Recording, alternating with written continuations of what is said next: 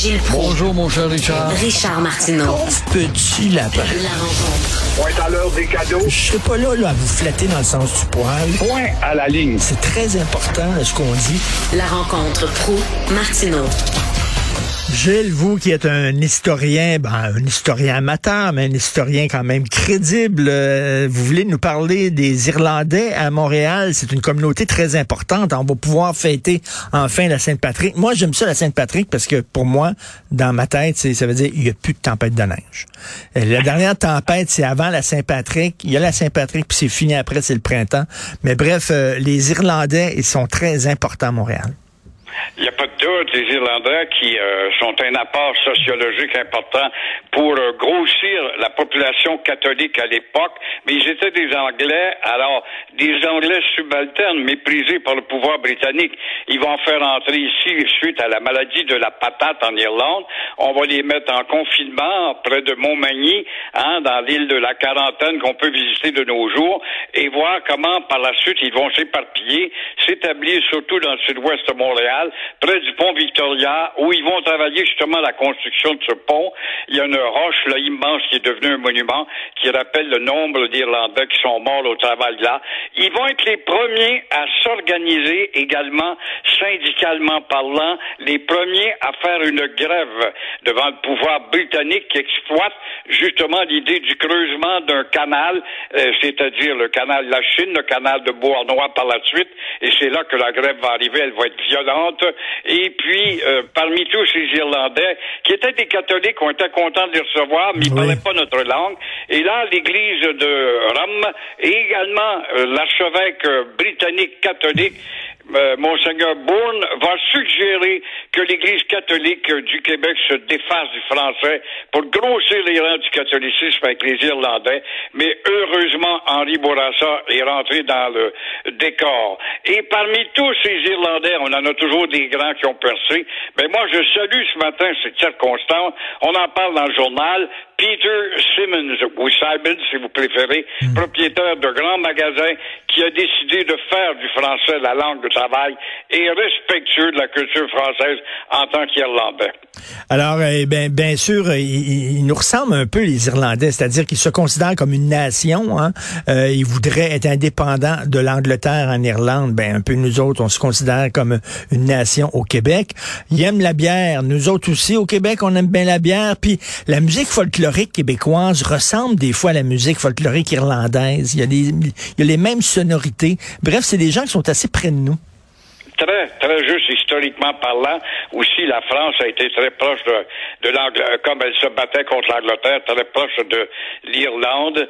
Et euh, évidemment, c'est des gens, des ouvriers, des gens de la terre et des gens euh, de culture robuste, si on veut, qui euh, ont su combattre contre la vie et le pouvoir, non seulement le climat, mais le pouvoir politique. Alors, vous avez vu ça, là, euh, ça a l'air que c'est terminé l'état d'urgence. Il y a des gens qui disent c'est un peu trop tôt parce qu'on voit les cas de COVID augmenter à travers le monde. Mais là, Gilles, si jamais les cas se remettent à, à grimper au Québec, je pense pas que les gens vont vouloir retourner en arrière puis se confiner puis tout ça. Je pense que non, non, non, là. Il va ah, là, là, tu nous vois aller à la, à la clinique quelque part Ah. ou encore au centre des congrès pour un quatrième vaccin. Je ne peux pas imaginer ça, mais c'est inquiétant de voir comment la Chine, qui est rigoureuse, la Chine, c'est un régime autoritaire. Hein, il y a quoi? Il y a 17 villes qui sont carrément confinées et qui euh, voient, évidemment, euh, le microbe se répandre à nouveau. Quand on a dit, on en a parlé tous les deux depuis deux ans, de l'intelligence des microbes, eh bien, c'est une lutte à finir qui est éternelle. Ça a tout l'air, mais espérons de tout cœur qu'on va nous ficher la paix pour qu'on puisse goûter au plaisir du printemps en ce 17 mars. Vous avez des bons mots à dire sur les libéraux du Québec. Gilles, qu'est-ce qui Ben vous oui, arrive? L'inflation qui nous fait mal. Enfin, je t'apprends rien là-dessus. Mais euh, qui profite de l'inflation?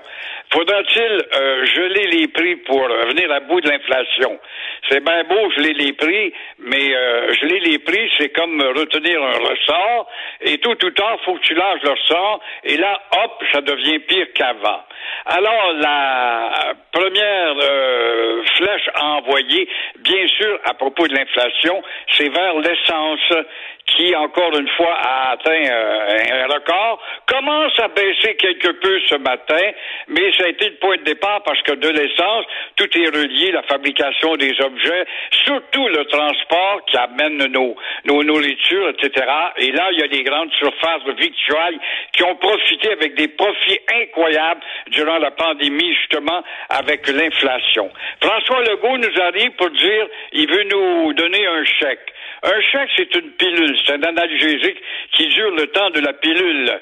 Moi, je pense que la proposition la plus logique demeure celle de Dominique Anglade, qui a été complètement oubliée, sauf par Marc-André Leclerc du journal qui en parle. Et la proposition de Dominique Anglade est un peu plus la plus logique quant à moi annuler la donnée TPS et ainsi nous faire profiter de ce 15% de taxes que représente la TPS sur tous les objets de consommation et surtout sur tous les produits de la vie de tous les jours.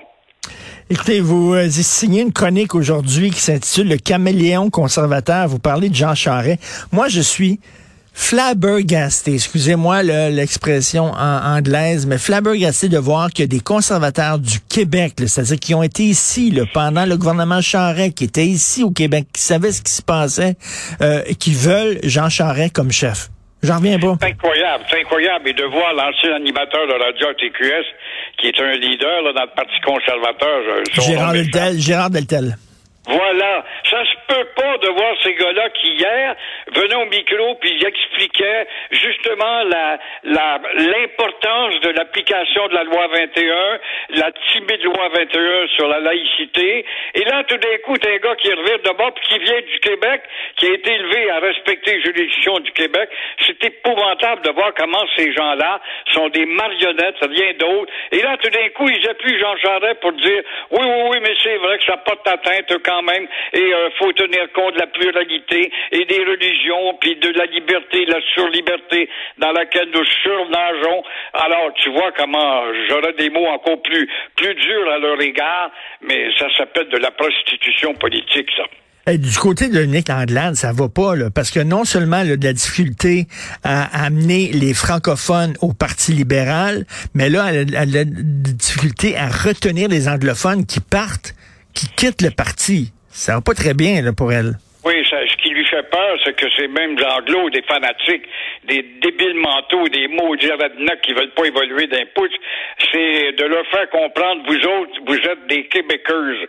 Et en tant que Québécois, vous serez toujours protégés par le Parti libéral, qui est un parti de protection du statu quo. Qu'est-ce que c'est que vous avez à vous énerver? Voulez-vous évoluer avec le Québec qui a évolué, qui n'est pas votre Québec de votre jeunesse de redneck? Mais non. Alors là, eux menacent de former une autre formation. Ils vont chercher 3, 4, 5, 6 comtés et euh, peut-être euh, nuire à la crédibilité du Parti libéral. Jean, pourtant, au moins Bourassa, qui était peureux, mais il était, il y avait un Fonds national d'institution aux Québécois. Vous devez évoluer. Le Québec et français doit être plus français. On est menacé en Amérique, mais vous êtes avec nous autres et on prendra toujours soin de vous autres, mes petits Anglais, dans votre, euh, dans votre, dans votre beau carrosse doré. Euh, Gilles, on va parler de cinéma. Vous êtes allé voir le magnifique film. D'ailleurs, je le répète, les gens euh, qui m'écoutez, vous devez aller voir ce film-là. Un film français qui dure 2h30, mais vous verrez pas le temps passer. Euh, inspiré d'un roman de Balzac qui s'intitule Illusion perdue. C'est un film magnifique, Gilles. Il n'y a pas d'où, je me suis fait prendre par toi. j'ai pogné une bribe de ta sortie là-dessus. J'ai dit, quelqu'un, faut que j'aille voir ça. Quel beau film. film français, c'est un film classique, ça.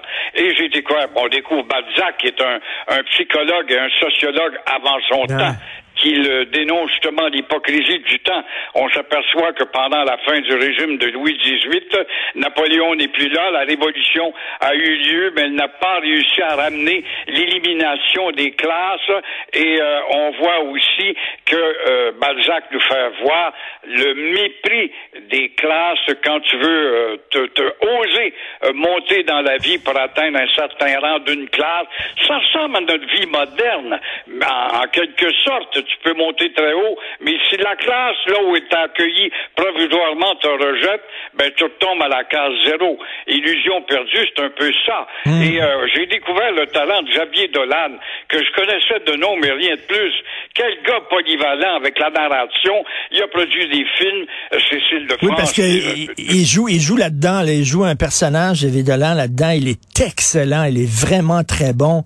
C'est un grand film, c'est l'histoire d'un d'un gars qui, a- qui a beaucoup de talent, qui est écrivain, qui est poète, qui, mais qui décide de vouloir faire de l'argent et de vouloir monter justement dans l'échelle sociale. Fait qu'il décide de devenir journaliste. Et à l'époque, au 18e siècle, les journalistes culturels, c'était, tu veux pas que je descende ta pièce, donne-moi de l'argent. Tu veux que j'écrive favorablement sur ta pièce, donne-moi de l'argent. C'est rien que ça. Ils sont super corrompus. Il perd ses illusions. Il devient vraiment hyper corrompu. Il monte dans l'échelle sociale. Et à la fin, ben, les gens qui écœurés en montant, ben, décident de se venger. C'est excellent, là, Gilles. Ressemble à certains passages en moins d'intensité, si tu veux, dans notre industrie moderne. Mais euh, effectivement, c'est très intéressant de voir comment l'hypocrisie derrière le rideau et ce gros bonhomme, beau personnage dans le film, qui se fait payer. Euh, je vais donner un claque pour la pièce que tu vas présenter et euh, on va applaudir ou sinon on va huer si tu me payes pas assez. C'était inimaginable, mais c'était une réalité, en tout cas très répandue à cette époque snobinarde. Oui, ça nous change des films de Batman, Spider-Man, Superman, Et des Inframan. explosions et des courses automobiles de deux heures et demie. Exactement. Merci beaucoup, Gilles. On se parle demain. Bonne journée. Au revoir.